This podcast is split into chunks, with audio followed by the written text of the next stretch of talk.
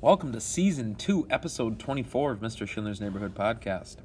This episode, I'll review this past week in math, which included a test I'll look forward to next week.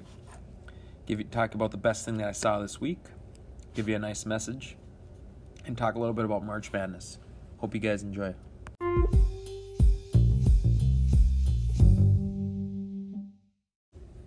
This past week in math, uh, we reviewed angles of polygons, so we use that formula um, S equals n minus 2 times 180. So you just count how many sides are on that polygon, you plug it in for n, times it by 1, or minus it by 2, and then times it by 180.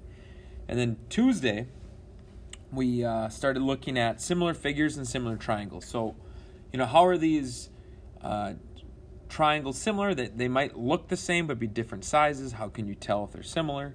Uh, we talked about ratios, how you can do that, and do a little cross multiplication, and if they are the same, or you know, just things like that. And um, talked about simplifying those ratios to get them down. And are they the same in the simplest form? Uh, therefore, they would be similar figures. Wednesday we reviewed, played a little Jeopardy, uh, reviewed. Thursday, which was yesterday, we took the test. Uh, today in math, we um, handed back those tests, so they'll be taking those over, home over the weekend if they want to uh, make any test corrections. And then we played a little bingo and did our uh, weekly initials game. So next week, though, uh, we're going to start with uh, some three dimensional figures. So, talking about polyhedrons, talking about uh, you know some prisms, things like that. Looking at the faces of those uh, vertexes and the edges, and you know the difference between a prism and a pyramid, and all that stuff. And then that will lead us into volume, where volume, you know, for a rectangular prism will be your length times width times height, and that's going to be, uh, you know, to the third power or cubic units.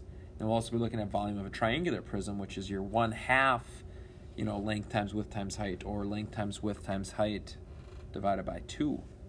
Then we'll also get into a little bit of uh, some surface area next week, which is basically taking things that we've already done this year, like finding the area of a rectangle or a triangle, and then basically piecing that together of uh, you know of these prisms. Um, you know, like for example, I'm thinking of a rectangular prism. Well, here's what you do: you find the area of the front, the area of the back, the area of the top, the area of the bottom, and the area of the two sides, and you just add them all together, and that gives you the area of all of those uh, surfaces or those faces combined. So that will be surface area, and then obviously when you do a um, surface area of a triangular prism, that's going to be a little different because you will find uh, the front and back, but you're going to half those because they are triangles. So uh, that'll be coming up next week. So obviously more some geometry.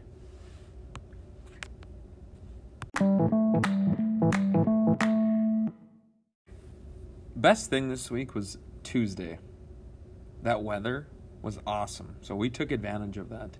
And I know a lot of you probably saw that on Seesaw, but that was just the best thing, you know, to see those kids get outside, all the fun they had, you know, how, you know, the weather was. It just made us feel so good. It was just so much fun to get out there for them to just run around at that park.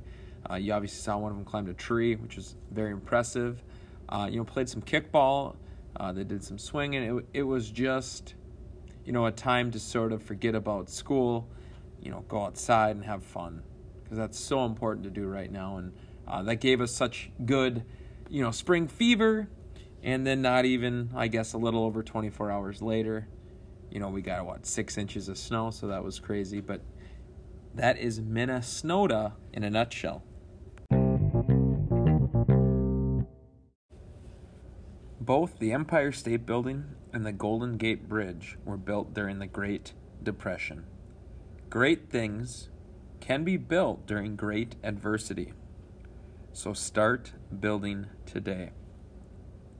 That is a message I received this morning in my email, and I thought it was perfect for this, you know, year because we've all been through a lot of adversity this past year because we've basically now I've hit that one year mark, right, where you know COVID really took uh, center stage, and this past year we've all been in the same boat as far as adversity. So we all can still do great things. Good things can come from bad times, right? So don't be afraid. Uh, this is the motto I'm going to probably use this year for softball. I'm going to introduce this and just talk about, yeah, this is a crazy year. This is a year of adversity, but you know what? we can still do great things.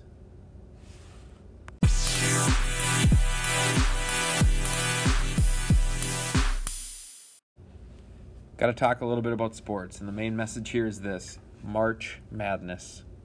March Madness is just about here. Um, the brackets will come out Sunday with all the everything first round uh, taking place next week. But we are running into a little bit of a, I guess, a hiccup here with you know Duke yesterday had a positive case. Now they're out of the ACC tournament. They're out of the NCAA tournament. Uh, earlier today, University of Virginia men's basketball team had a positive case, so they're out of the conference tournament. And then Kansas men's basketball team, they had a positive case today too, and now they're out of their conference tournament. So both those teams, Virginia and Kansas, you know, they don't know if they're going to be able to play the tournament because of contact tracing and all that stuff. So uh, it's yeah, March Madness. Well, it is. It's madness in a bad way right now. Hopefully, they can um, figure this out and it doesn't affect the tournament again like it did last year. I mean, we're pretty much on that one year anniversary of when they canceled the tournament. So uh, here's hoping that uh, no other teams get uh, COVID and they're able to uh, move forward with the March Madness because I'm looking forward to filling out some brackets with these sixth graders.